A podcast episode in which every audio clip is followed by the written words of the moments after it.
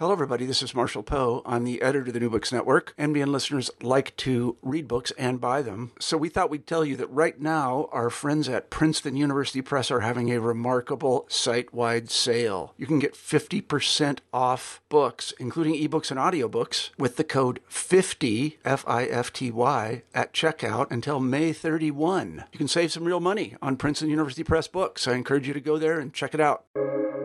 Welcome to the New Books Network. Hi, and welcome to New Books in Genocide Studies, a channel on the New Books Network. My name is Kelly McFall from Newman University, and I'm a host on the show. And today I'm thrilled to welcome Christopher Harrison. Chris is an instructor of political science at Northern Arizona University, and he's the author of a terrific new book titled Genocidal Conscription Drafting Victims and Perpetrators Under the Guise of War. Chris, thanks for joining us. Welcome to New Books in Genocide Studies. Well, thank you very much for inviting me to join you, Kelly. I appreciate the time and uh, look forward to our conversation. So I start with the same place. Uh, and so tell us a little bit about yourself and how you became interested in the study of mass atrocity violence. Well, uh, I was uh, born in London, in England. I'm originally from the British Isles, and I say that purposefully to include both the Republic of Ireland, mm. and also England and Scotland. That's my main uh, family ancestry. Oh. And if anyone knows anything about the British Isles, that's pretty contentious uh, amongst those groups. So I essentially heard growing up different stories from uh, struggles of independence on the Irish side, hmm. uh, which to the English government, at least, not necessarily all of the United Kingdom, uh, is considered terrorist uh, organizations uh, and their um, efforts to undermine the British monarchy.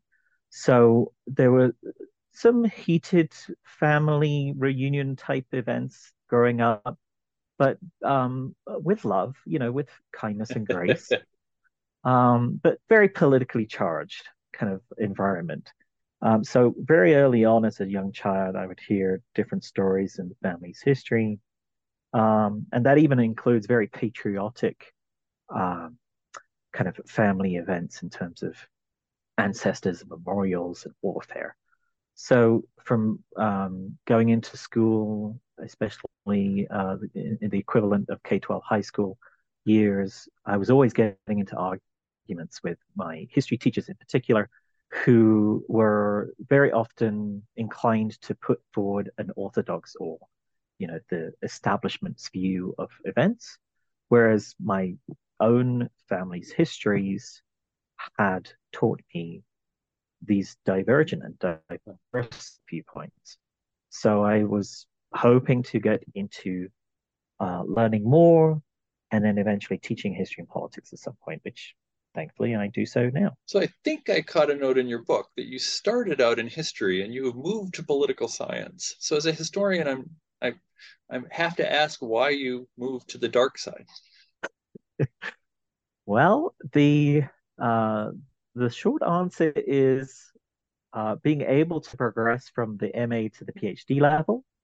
Uh, there was a little bit more movement in terms of programs and opportunities for political science. But it came down to my research scope, which was by the time I had completed a master's thesis, looking at the uh, use of conscripts by governments, plural, across different.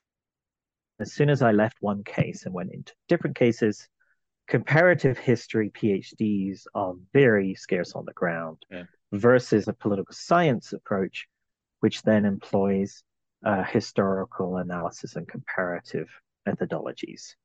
Uh, so that's the longer version of why switching out to political science more so than history rather than try to do the micrograin analysis of one case, I was interested in patterns by which different governments were uh, allocating conscripts deemed uh, essentially unwanted uh, portions of populations in a number of cases.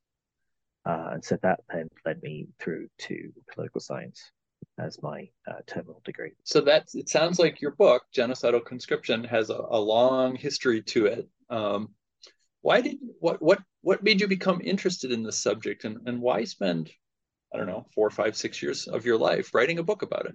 Well, it has been a journey all the way back until my earliest memories of uh, historical events and uh, to some degree fairly personal uh, in terms of family background and history. And I had a puzzle essentially uh, formed when I was a child when my father provided um, a little bit of context of the family name. So Harrison, it's not quite Smith or Jones, but it's it's close to it in terms of uh, a, a, British, um, a Northern European name. Um, and so there was an ancestor, my great grandfather, who uh, fought and served in World War One, and he died in a, a, very prominent battle, the Battle of the Somme. And it's still today, over 100 years after the events, a contentious memory, uh, never mind the events themselves. And so when I was a very young child, uh, about seven years old, my dad told me a story about the what the family had attempted to piece together about what had happened during the war. Um, and then ever since, uh, most, I wouldn't say all, but almost all history lessons about it had become very impersonal. Hmm. So there was such a giant chasm between uh, the presentation of the content, the presentation of the information, and the experiences of real lived, uh, real lives, that meant I wanted to try to bridge some of that gap. Hmm. Uh, and so I began to look into uh, conscription policies, recognizing how tremendously varied all of these but different policies are. Sometimes there's maybe three or four different uh, tools by which states can use conscription in one country. Never mind then going looking at different countries. So it has been some uh, significant amount of research time before I was able to convince enough people that it should be a dissertation, mm-hmm. mm-hmm. which I was able to put together, uh, finish that in 2021. And then, um, having talked about conscription to various people for almost 10 years by that point, um, that then all of a sudden we have not necessarily quite a Western, but certainly you know European conscription issues back on uh, the agenda in terms of public consumption because of Russia's invasion of Ukraine. Mm-hmm. So I had already started to look at the issues of Russia uh, historically, uh, considering the use of conscripts in various ways. Um, and so the transition from dissertation to book was instead of a strictly historical comparative analysis of two cases, which this book was, uh, beginning in its first form as a dissertation, I then added a contemporary analysis. What does conscription look like today? And that uh, by itself took over a year to figure that part out as well. So, you know, several uh, different steps along the path to putting the book together. Well, it's a fascinating book. Let's turn to talk about it. Uh, and from the thirty thousand foot level, what what's the question that you're answer asking in this book, and and and what's the couple sentence answer? So the question I pose is uh, essentially asking whether or not genocidal states have utilized conscription to uh, provide an infrastructure and an institution through which those regimes could then commit genocide. And not just whether this has happened, but then also investigating how this could have happened. Um, and so the 30,000 view answer is that surprisingly, most, um, maybe not most, I, will qualify that, many, many genocidal, genocidal regimes have utilized some forms of mandatory service um, as a way to capture uh, their victims. And then in specific more narrowed cases, you can also uh, find research and evidence that points to the recruitment of perpetrators to then also become empowered by the state, armed, trained, and deployed to commit genocide. And the second part of that answer, the issue of perpetrators, was something that I had not originally seen mm. uh, when I was investigating during my time as a grad student. Um, in except for more exceptional circumstances where uh, militia groups, auxiliaries, were involved in massacres, genocidal massacres, but to try to then uh, investigate the extent to which a state was ordering and indeed issuing conscription orders to empower perpetrators. That was something that developed further on in my investigation. There's a lot of interesting stuff in that. Let's let's start to unpack it. And first, um, as you point out in the book, uh, you any attempt to think about this requires you to think about definitions and without getting into the long the, the large literature about the advantages and disadvantages of the UN definition why tell can you tell the listeners a little bit about why you chose the definition of genocide you are and that you use and what elements of that definition are most relevant to your thesis well given the pretty thorough training i went through as a grad student um, I recognize the importance of acknowledging the multiple definitions that exist. Yet, if we're going to talk about criminal activity, it really is an aspect of bringing in the United Nations definition from 1948. At the same time, little caveat, I also think it's relevant and important to take on Raphael Lemkin's work as the person that came up with the original term and definition. And as a result, you've got something of a dispute, which has then led to these many, many different definitions. And what that dispute is comes down to the issue of intent. Because you could argue that both Lemkin and the UN didn't necessarily clarify exactly what that means. What is the intent? What are the levels in terms of criminal uh, capacities to prosecute those charged with uh, an indictment or some other form of charge that having committed, committed genocide. So the definition um, that I focus in on is the UN's, which attempts to make the point as to uh, the intentional destruction of a group based on four specific categories of population or social groups uh, being religious, racial, uh, ethnic, and religious. And as a result, you've got um, the idea of we could more easily identify victim groups, but not necessarily know how to demonstrate or point to a potential or suspect's intent to destroy that group. And so this is the, the stumbling block of genocide studies and, in many ways, genocide uh, cases brought to various courts, either national or international. So, as a result of the, the messiness, if you like, of these gaps that exist in what was uh, a, a, very valiant humanitarian effort uh, after World War II to attempt to prevent and potentially intervene and uh, even prosecute those who may have committed such crimes. I think it's, for me, um, in need of reform, in need of update. And I would even go as far as to say we might want to look back at Lemkin's mm. work to figure out what that might look like. Um, and and the reasons why is because although the UN's definition does include specific acts, uh, there are five distinct acts that we could point to and talk about.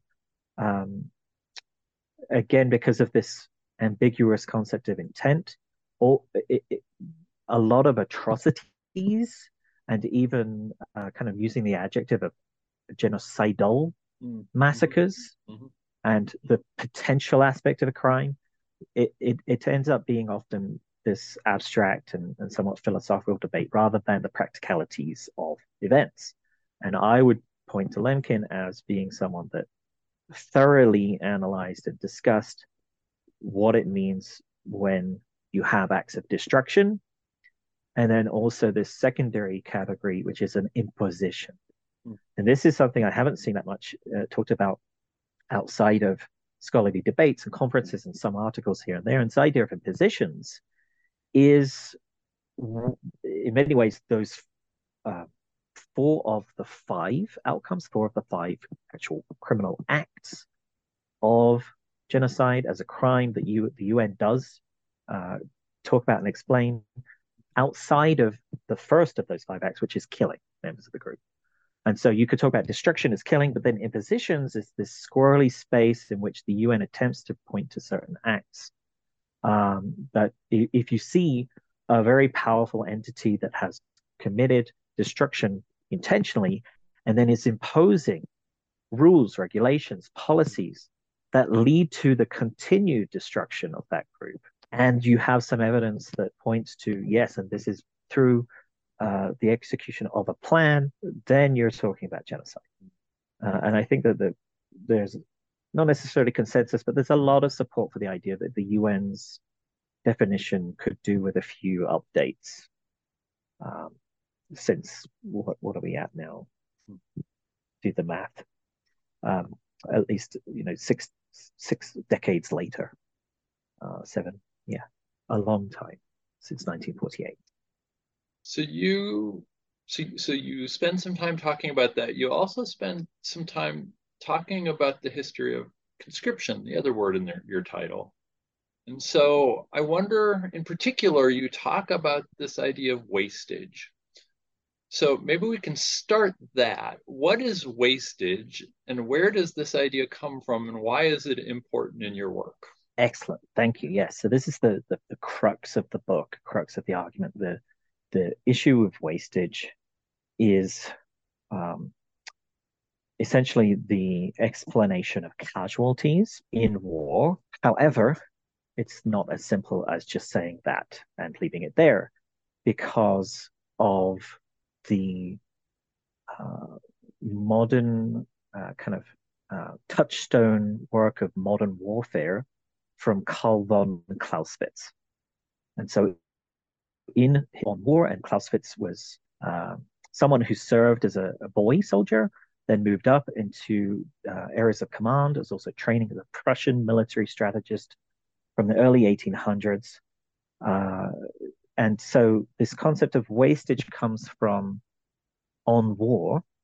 Uh, and the reason why it's so um, foundational and uh, influential is that Clausewitz has essentially been used since certainly 1850s onwards as one of the must reads and uh, the, the, the training manuals of essentially every Western government since then. And it's obviously beyond the West as well as a result of Cold War, with uh, proxy allies being trained in Western uh, kind of Prussian military order. Um, so Clausewitz's concept of wastage is this idea of casualties, but at the same time, what the goal of um, war is essentially the destruction of an enemy and also the breaking of their will to continue in the fight. And so Clausewitz uses this concept of wastage to explain not just casualties, but potential casualties, those that might fall in a future battle who has enough reserves to maintain the fight.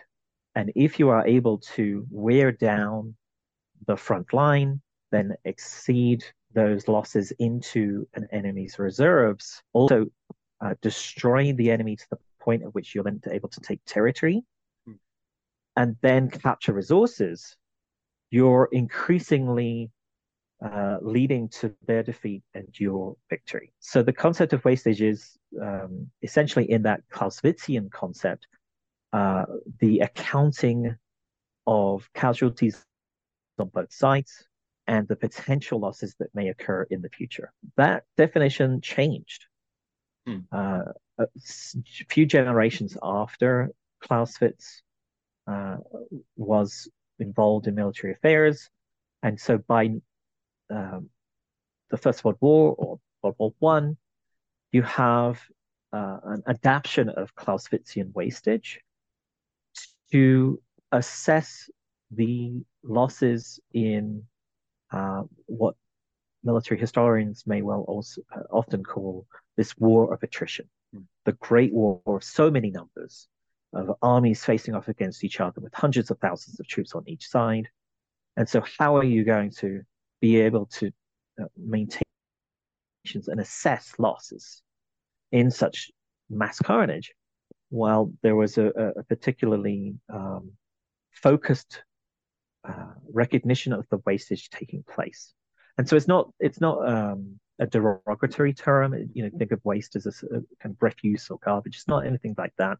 It's it's an older um, term from uh, you know easily around 200 years ago, translated into English from German Verbrauch, mm. uh, which you might also consider as reduction or uh, consumption. It's sometimes considered as, um, and so it's this wearing down mm. of the enemy's forces and also recognition of how much has your own force worn down from their assaults. So wastage is this concept where it has been uh, utilized in the calculations of governments observing how their militaries have performed. And so it is this crux of the argument because once you are aware as a, gov- a governing body, a regime, looking at what your military is doing, looking at what your opponent's military is doing, what the reduction and the rates of reduction look like, now you're able to assess where do you put troops in? Hmm. When is it best to maybe just call it and withdraw? How are you able to work out the number of recruits that are necessary to maintain the fight? And are you able to even project what it might look like? How many recruits are you going to need to gather? Is volunteerism going to meet those requirements, or is it time for conscription? And so this is um, pretty, I wouldn't necessarily say basic, but it it's um, fundamental in war studies that analyze Clausewitzian strategies, and theories that have, as I say, for 200 years or so, been utilized by many different states, um, and then elevated into this uh, consideration of what can take place because of the modern weaponry and the mass armies introduced in World War One. So, as a result of that pivot, my argument is that there is a close but delineated difference between wastage for the attempts of Victorian war versus genocide by wastage, which is the um, application of conscription and recruitment and deployment of unwanted groups of the population who are pushed out into the deadly environments of war, mm. suffer losses because there's an intent by their own government to kill and kill off members of that community, particularly battle aged men. Hmm. So we'll let me. One of the things that really struck me about this chapter, and I don't want to talk about the, I, I, we don't have time. I would love to, but I don't have time to talk about the history of conscription. But one of the things I found really interesting was your talk, your discussion about the way in which targeting specific components of a government's population is not new, and is not in itself genocidal, and one of the particular thing that I learned was that the British government in the First World War specifically drafted working class men to send to the front line because they were viewed to be less valuable in the long term for uh, what British society would need during and after the war. So, can you say a little bit of, at least that's what I remember from the book. Can you say a little bit about how governments have drafted specific components of their population in a way that was not genocidal? Yes, and it is a very um, significant problem, but also an aspect that provides the basis upon which we can then examine well, what is a genocidal state? What are utilizations of conscription by such regimes? Because many different states have looked to continue the deployment of troops to front lines in an ongoing war and also prepare for the potential of, of an outbreak of a conflict in terms of maybe also essentially uh, recruiting and training people as a deterrent to the potential enemies. You've had a, a long history, um, in many ways, as long as recorded history, uh, for who it is that's going to serve, who it is that's going to fight. And because of the issues in terms of the risk, the obvious risk that such uh, members of society are um, exposed to in warfare, there has been a significant amount of reward applied to different population groups who have become uh, soldiers in particular, but also to some extent conscripts. So it depends where you're going to look in terms of how conscripts have been treated by multiple different states and what the um, aspects are when it comes to legitimate methods of conscription for defense versus uh, offense against an opponent deemed vulnerable to an assault, to an attack. Uh, and then also this other aspect that I argue, which is genocidal conscription in specific cases, particularly of genocidal regimes. So there's, uh, in terms of modern history, and it's probably best to, to also pin this uh, little part of our uh, uh, to talk about what's gone on since Clausewitz because of this idea of uh, essentially looking to train an officer class that is well informed of what's likely to take place when troops go up against modernized weapons versus the infantry, who are often uh, provided various messages from the state of patriotism, very impassioned concepts of defending one's community, defending defending one's nation, uh, and and is legitimately in the training of these two tier forms of of military since Clausewitz. Uh, and he argued for this as well, and it has since become a very, very, very important aspect of many different governments. So once you've got uh, a well informed uh, officer and commander class that is willing and able to throw perhaps as many as 100,000 bodies into a battle at once, you need 100,000 bodies. You need to be able to go recruit and, and have the consistent replenishment, replacement, reserve capacity to fill gaps that take place along your front line.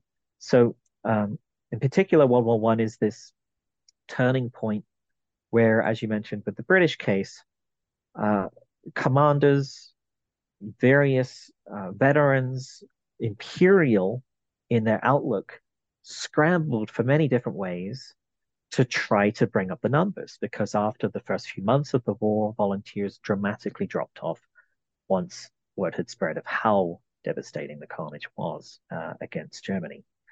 And so, as a result of um, conscription, the British case is specifically something that I draw upon uh, because of the transition from what had been volunteer based, what had been uh, yeoman's duty to go out into the empire and have uh, tremendous rewards uh, provided for those that survived fighting in imperial conquests throughout the 1800s. And it was very much different for the British and its empire than the French and its empire and its allies and proxies, who had since the mass levy, the, the levy en masse, as it's called, uh, from revolutionary era France, began to recruit, conscript, train, and send out by deployment uh, what ended up being several millions of French men to sustain the revolutionary state. Mm. That then led into Napoleon's Grand Army, that then conquered much of Europe, fell short of conquering Russia. And that was uh, what Clausewitz saw and recognized as this very important need. Very centralized state authority with the knowledge, with the understanding of what's going to take place when war breaks out, and then also impassioned patriotic infantry ranks who would take up the burden of the fight on the front lines, obviously with officers av- available and present in numbers as well, but far less so than uh, the conscripted masses. So the uh, issue of figuring out who's going to serve what group of the population is perhaps a well in which the state can tap the fruits. That's the biggest um, uh, factor in modern wars modern societies that I look at when it comes to um, the different ways that conscription has been used by multiple different states. Uh, and, and, what happened, especially in World War One, is this normalization of mass wastage.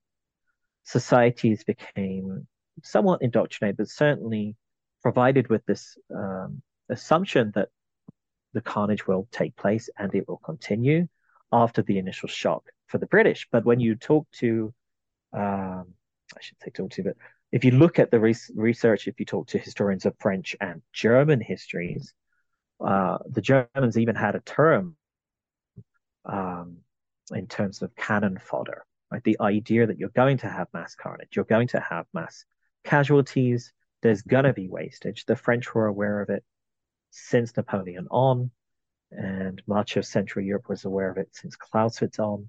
The British were late to the party. They did not have conscription until 1916, when the British realized they couldn't win the war only with their navy. They had to also construct a mass army in the model of continental Europe. Uh, and so they did so beginning uh, 1915 and into 1916. So you lay out a five point process or schema or model, pick your word, um, that you argue typifies genocidal conscription. Can you talk us through that model and what it typically looks like? So the five step phases that I focus in on, uh, they are uh, beginning with division in society and considering exactly which groups may yield some conscripts through um, this divisive aspect in which you have states take control of particularly targeted subsections of population, especially the unwanted potential victim group, become isolated. And so the first stage is division, the second stage is isolation. After that, the third stage, once targets are isolated, and often we're talking about battle aged younger men of a particular community that a state is attempting to commit genocide against or wipe out some uh, kind of destructive force. The third category is subordination, because not only have uh, social divisions created some kind of um, derogatory perception of the target group, and then isolation has uh, essentially surrounded the young men of those communities. Subordination is the point at which uh, the young men, and it's older men as well, sometimes even boys, teenagers as well, they're conscripted and put under the authority of the state. And that may well even include perpetrators that are looking to expend those lives of those communities. And in some cases, the subordination by the state even includes uh, perpetrators that were themselves conscripts. So it gets tremendously complicated because of the many different levers the state can pull when applying conscription policies, especially given the multiple emergency powers that come along once bloodshed is spilt, once war is at large throughout society, especially in so this is back to World War One, why World War One in particular, the era and the advent of total war for multiple different countries. So the total mobilization of societies as a result of um, centralized states, uh, the technologies available to monitor populations as well as create uh, new technologies for warfare, and so after this element of subordination, there's this um, issue as to whether or not you're going to look at exploitation of conscripts for war, which, as we talked about in a couple of cases, it's prom- you know it's prominent uh, essentially in any case where conscription takes place. You're going to have some who are conscripted specifically so that they die on the front line as a legitimate security measure against an opponent in the state's attempt to pursue victory. But then there's this question of genocidal regimes that do the same thing, and they're not actually looking to uh, necessarily pursue victory, but they could be. But at the same time, they're expending the lives of this unwanted section of their populations. And so through uh, this third stage to the fourth stage is essentially a, a, a line at which genocidal regimes cross, and there's a fair argument to be made that we're not talking about exploitation of conscripts to fight in the war, but now you're looking at the issue of this is an act intentionally pursued to destroy those conscripts by their own state. And so the fourth stage is this relocation to the deadly environments, the fifth stage being destruction itself in some form.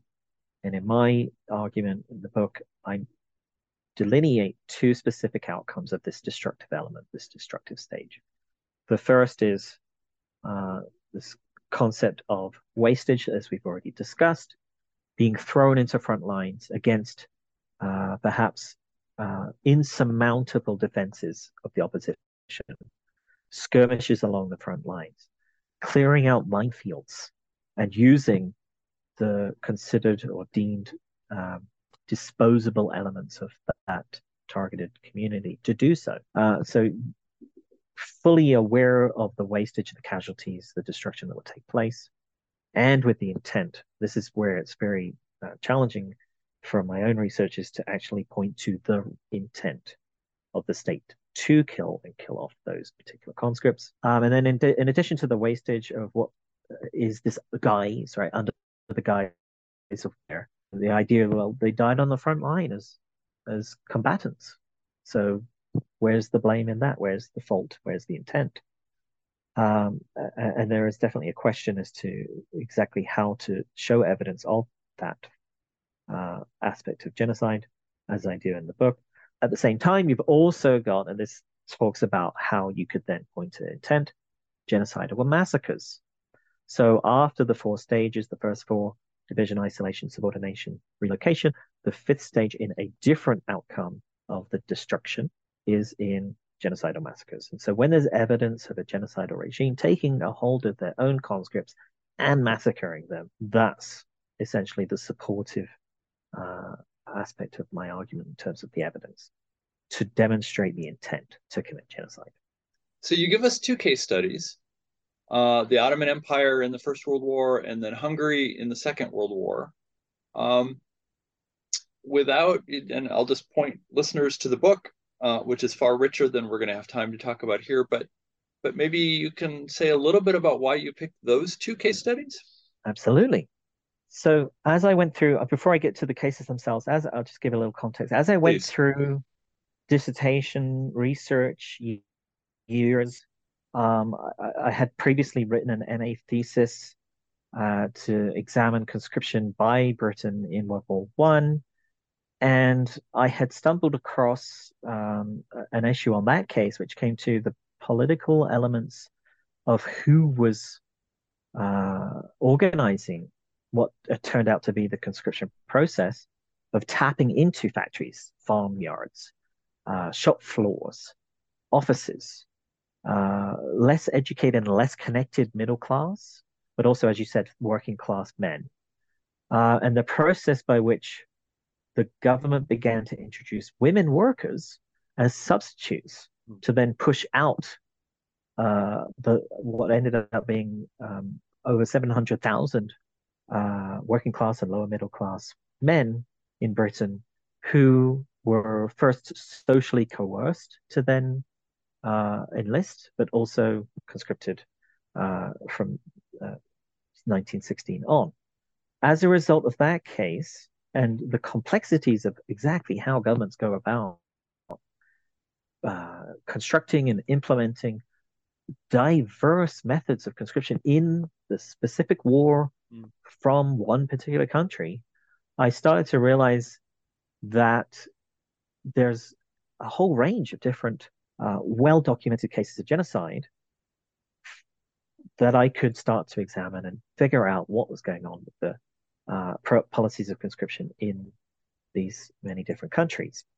And so, uh, looking at a, a, a, range of different cases, whether it be Rwanda with the uh, recruitment of militia forces, or looking at auxiliary paramilitary forces in Bosnia Serbia with the former Yugoslavia, um, the, the concept of uh, massacre at Srebrenica, targeting younger men and also boys, Bosniak Muslim uh, boys and men, uh, over 7,000 massacred uh, on the outskirts of Srebrenica.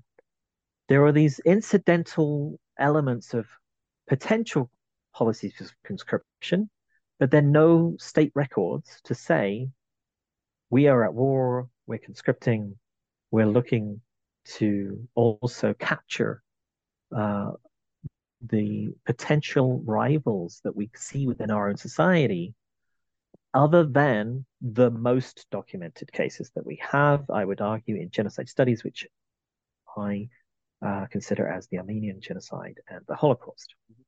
And there's obviously tremendous diverse aspects of how you could go about looking at these particular cases. And as a result of their somewhat representative aspects as genocidal regimes present in World War One and World War Two. It provided an aspect, and this is where we get into history, comparative history versus political science, because of um, the ability to assess different cases in different places, different times, with similar policies, similar causes, similar outcomes. Not the same, right? Each case is unique, but similar enough to point to aspects of potential prevention or maybe intervention. And so, because the studies have already taken place, because there's an immense amount of work already looking at Armenian genocide and Holocaust, it provided me with uh, a tremendous amount of research material to try to piece together policies of conscription that states implemented against one group and then differently against another, including targeted communities that those genocidal regimes intended and then also committed genocide against. As I said, we're not going to get a chance to, to talk through each chapter, but I wonder if you might say just a little bit about um, uh, some of those similarities and differences. In particular, one of the way wastage happens is by labor. A second way that wastage happens is by employing soldiers in operations that you fully intend, not, I should be more specific, employing soldiers of specific ethnicities or races in operations where you fully anticipate that they will be killed in the course of operations um, and using them where one of the goals of the operations is that they will be killed. So I wonder, wonder if you might say a, little bit about those two ways in which wastage happens. So, examining the UN definition genocide, looking at uh, race, ethnicity, nationality, religion, the different ways that communities express their own identities is uh, specific for the cases I examined when we look at the Armenian genocide in World War One. Axis era Hungary is the second case, a part of the Holocaust during World War II. And so the aspect of are we looking at religious group? Is there maybe ethnic tension amongst different conflict groups, conflicting groups? Is it an, ash, an, an issue of uh, race, or perhaps it's uh, a part of the nation? And that was where I had originally uh, considered many different cases in terms of well young men belonging to the same nation could that count mm. maybe i don't know exactly how let's take a look at what that looks like and so um, delving into the cases you the, the research began to present uh, evidence that talked about there were highly stratified military orders based on different subsections of national populations so including ethnicity for uh, both cases, including the pseudo racialized elements of uh, Jewish Europeans in Hungary. In the second case, including religious differences in the first case with Armenian Christians and Christians generally from other populations, Coptic Greek, uh, Syrians, versus the pan Islamic elements of uh, the, um, the, the declining Ottoman Empire, uh, especially also the ethno-nationalist Turkish element of uh, the Committee of Union and Progress. So you have um, all of, often not all, but many of the different elements of different groups and how they self identify, how the perpetrator state is identifying them as well at the same time. Sometimes they match, sometimes they differ. Um, and, and so, as, a, as, an, as an issue of the very complicated aspects of identity in these historical cases, um, it, it, comes down to what Ervin Staub has called outgroups and ingroups. Ervin Staub, um, The Roots of Evil is a fantastic book for anyone interested in genocide studies to examine. And the idea being that societies will often have in groups that have the privileges, have the opportunities, and out groups who do the dirty work, who are at the lower end of social hierarchies, who will be the ones given the job that no one else wants.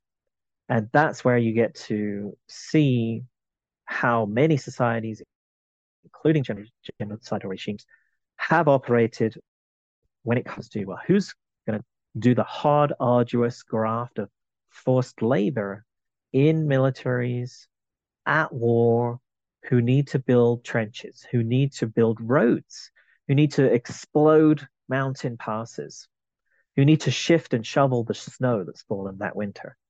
All of this hard graft is essentially pushed down to the out group for the benefit of the in group. And so the the way that these militaries, in particular these genocide regimes, Armenian uh, forced laborers of the Ottoman Empire and Jewish Hungarian conscripts of the labor service in World War II.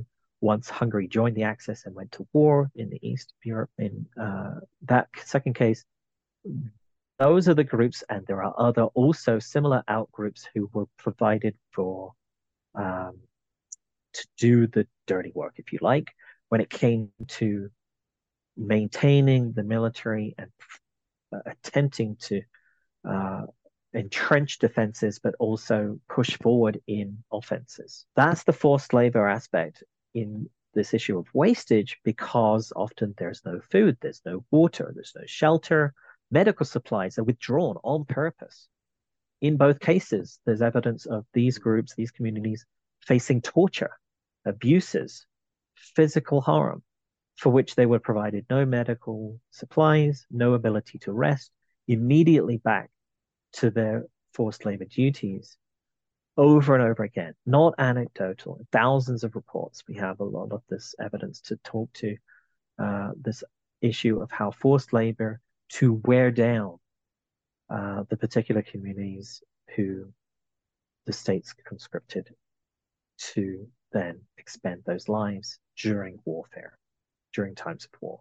So even though they're not combatants, uh, even though they're not fighting the enemy um, as and alongside their trained regular recruits, who may also often be conscripts themselves, um, you have this in-group, out-group dynamic that we can clearly point to to identify the victim group versus the perpetrator. And on that issue of combatant versus forced labor, in both cases, there was a point at which both states, and this is where the political historical analysis is useful in the comparison, both states began to scapegoat those communities and then strip all, not just volunteers, but conscripts of rank and arms. And that is a very significant aspect in the political science analysis, the comparative elements of these historical cases, because if you see that, that is no longer a red flag. That's a point at which it's it could well be too late to intervene, because as and ex, expanding beyond the two cases themselves, think of cases today.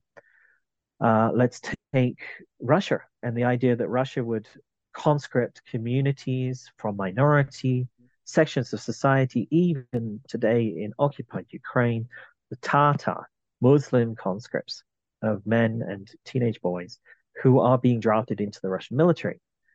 If they're being told to perform duties of forced labor, and there's no one in that community who has weapons at all, right? It could be the, the many other uh, ethnic and racial minority groups that we see uh, as members of Russian conscripted military force, well, then there's a very big question to ask: is is that a point at which we see genocide or conscription taking place with the result of wastage, the losses that there are that are incurred by that community. The question would obviously lead, well, where's the intent? You'd have to find the intent of the state to do so. And that's an interesting aspect of, of the current uh, Russia Ukraine crisis. Do we have an intent mm-hmm. to destroy targeted population groups or not? And it's an ongoing issue. So we're running out of time, uh, but that points me to um, kind of where I'd like to end, which is to say, how does how does your book help us think about genocide prevention? So, from my background, I was brought up, up fearing guns, mm. having a tremendous, uh, almost a moral objection to people in public being armed in any capacity, a very Hobbesian view of you have to just hand it over to the state to do security. Mm-hmm. And as I mentioned at the beginning, the, the disputes in my family, you know, Irish, nationalist, Republican, Catholics versus English and others, somewhat Protestant and more so um, happy to join the in group of the British Isles. Um, the idea of taking up arms against your own government or against uh, some opponent was just like it wasn't the last thing to do. It wasn't the, the last possible way to uh, conduct oneself, but it was abhorrent to do so because often the memories of my family, the losses that they had incurred uh, in, in, the British military, and then also even on the Irish freedom fighters end of um, British politics, but then also the British military abroad, right? You have to sign up. If you're going to bear arms, you do it for your country. Um, having become Americanized, I have since learned um, the genuine need in some circumstances to not just rely on the state, to have some capacity, whether it be that there is a deterrence, whether it be that there is a factor where you can get out of a place that has suddenly spiraled into political violence. And that led me to really examine a lot of my own assumptions and biases in terms of how are you ever going to prevent mass atrocity? Well, originally, before my studies, I was convinced you just need better government. You need governments that are going to protect that the idea of sovereignty with the responsibility to protect, well, that's how you prevent. And as we have seen, often governments are those committing atrocities and perhaps also hiring others, auxiliaries and militias to do that. Uh, not uh, to be derogatory, the dirty work of mass atrocity, genocide. And so, as a result of that awareness and learning, wow, okay, yeah, sometimes the person that you think should be doing the security is also actually doing the mass atrocity and genocide. How do you intervene? How do you prevent? Um, and in, in many ways, it is a matter of having a populace that's uh, well trained in safe and responsible uh, self security measures that they're able to resist a government that's attempting to wipe them out. And in the cases I studied, because it was battle aged men who the state conscripted from Armenian and many other communities during uh, First World War throughout the Ottoman Empire, and then also Jewish Hungarian conscripts, young men, battle aged men, uh, is a term that Adam Jones uh, provided for anyone that's interested to go study gender and genocide. Um, this idea that if you remove the people that will otherwise defend those communities, you're already beyond the point of no return to prevent the mass atrocity of the genocide. It's not necessarily always going to take place that way, but it's a very significant early red flag of what's going to take place next. And so the way to prevent, logically, you need to provide efforts to support whoever it is that's going to conduct the security tasks of that minority community. Mm. And this is where it's often also a factor for contemporary concerns in terms of training women to also be ready, if necessary, to take up arms against some form of genocidal regime that may well be uh, attempting to carry out what we would ordinarily consider as tactics of war, but against a civilian population. And so there's an element here of um, just going back to one of the cases in history where you see the, the transition from war against a, a military opponent, let's say uh, the fall of France with the Blitzkrieg attack in 1940, and then the attacks on civilians in Paris in 1941. Hmm. And that difference of what's taking place and who are the opponents and who are the targets of these destructive elements, it does uh, uh, call upon policymakers, foreign policymakers from powerful states, including the United States, uh, the United Nations, and others, to say uh, we need a way that those who will at times be needed to resist and take up arms against a genocidal regime, we need to actively support those groups. We need to prevent by providing the um, disincentive to go up against and mm. attempt to attack those groups as well.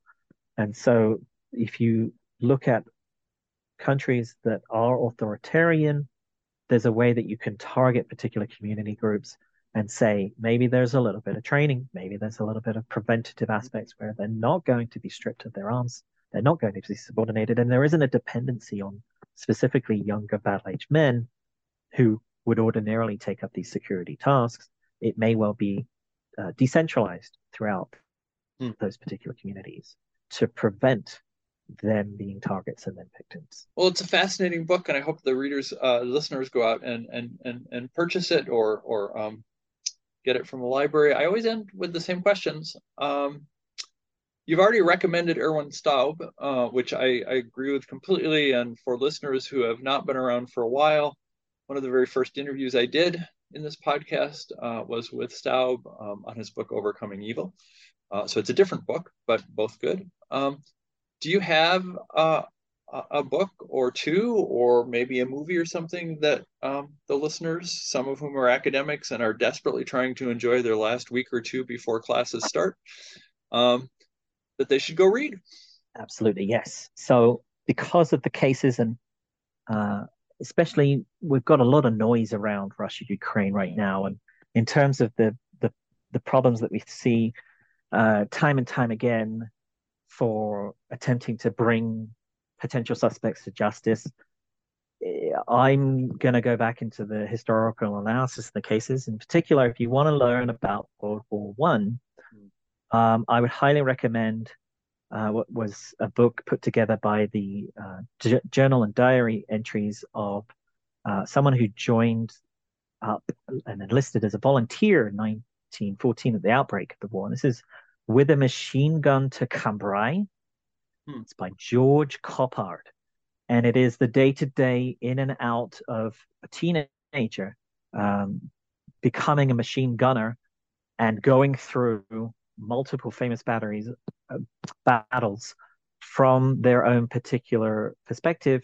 And it's um, a tremendously insightful uh, eyewitness account of fighting in the war and the wastage that he is witness to um, in these very famous battles. So instead of the the more um, sterile, analytical concerns of warfare, this is the person that went there and mm. lived through it. Um, it reminds me of a historian, um, Carrington. I think it's C.E. Carrington, and he was also at the Somme during World War One, and he um, was also a part of the British effort in World War Two. And he he talks about, and it's one reason why I bring up this book in particular uh, the historians, viewpoint Carrington, use the word Holocaust to talk about the Battle of the Somme. Huh. So you can look at what happened through someone's uh, own experiences with George Coppard's huh. with Machine Gun to Cambrai. Um, the second book I would, I, I would recommend is uh, from uh, someone who is around with us today, uh, fantastic um, humanitarian, and this is Father Patrick Desbois. Mm. Uh, so I'll spell that out because it's French pronunciation D E S B O I S. and his work In Broad Daylight. And so this is uh, the secret procedures behind the Holocaust by bullets. So this phrase, Holocaust by bullets, talking about the waves of the Einsatzgruppen, um, the assault task groups that went through to Eastern Europe as a result of Operation Barbarossa during World War II, the waves of atrocities and genocidal massacres that took place in the second and third lines that proceeded with the combatants into Ukraine, the Soviet Union, uh, and Eastern Europe, multiple different countries. So in broad daylight provides um, this other element of where we're seeing militaries committing atrocities against civilian population. Often military historians will think of the battles between one uh, force and its other its opponent without realizing once they're gone if they fall away if they surrender as uh, to to just again go back to the french uh, world war ii capitulation sure okay but is that the end no mm. the military is then going in and attacking civilians in their cities and in their towns um, it doesn't happen immediately necessarily, but it happens. And so in broad daylight really drives home uh, the warfare that's genocidal committed against civilians by militaries. So it, it's a, another, you know, kind of aspect in the universe of, well, is a conscript a, conscript a soldier from my perspective? Mm. Sometimes yes, sometimes no. It's a it's a mm. civilian who's put to forced labor tasks and, and dies off in that role, or put into a minefield um, for example. So in broad daylight, that's the second book. Um, on on a more kind of visual level, mm-hmm. the the the acting isn't necessarily um, accurate, and I would say in terms of the historical analysis, um, I want to make sure I've got the right one. Yeah, it's Enemy at the Gates. An mm-hmm. Enemy at the mm-hmm. Gates is a little bit more uh, dramatic. It has some fun elements. It has a romantic, you know, relationship as well. But the the way in which you see individuals go into the line of fire versus the masses of numbers as well, who are often pushed into the front lines, um, and and the to and fro baiting that mm. takes place with enemies on the front line. Uh, you have duels. It's essentially the story of two snipers who are dueling um, one German, one Russian. So uh, it's it's interesting to see the different levels of analysis, the different personalities involved, and um, the, this switch that takes place between uh, recruit and civilian. We've been listening to Christopher Harrison, talking about his new book, Genocidal Conscription Drafting Victims and Perpetrators Under the Guise of War, published by Lexington Press. Chris, thank you very much for your time. I always end with the same question What are you working on now? Well, I'm attempting to put together an analysis of, of migrants who have deserved oppressive and authoritarian regimes that would otherwise be conscripts themselves. Mm.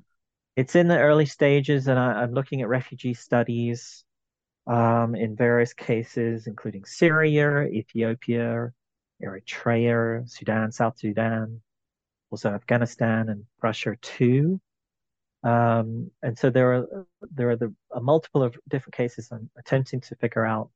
Um, and so I'll, I'll, see how that goes over the next few months and maybe a year or so um, to figure out precisely what that looks like. But other than that, I've also I'm just wrapping up a piece that is a historic historical review of conscription from the beginning of the French Revolution, 1789, mm. through to 2022 with Russia's invasion of Ukraine. And on that uh, piece, it's a chapter in a, uh, the handbook of um, social global change. Mm. That piece is on especially gender dynamics, how modern conscription has impacted gender relations, gender roles, in many different societies. Excellent. Well, I hope that you will um, be able to uh, come back on the New Books Network at some point in the future and talk about some more projects. But until then, thank you so much for your time and um, have a wonderful last week or two before classes start. Thanks very much, Kelly. Appreciate it.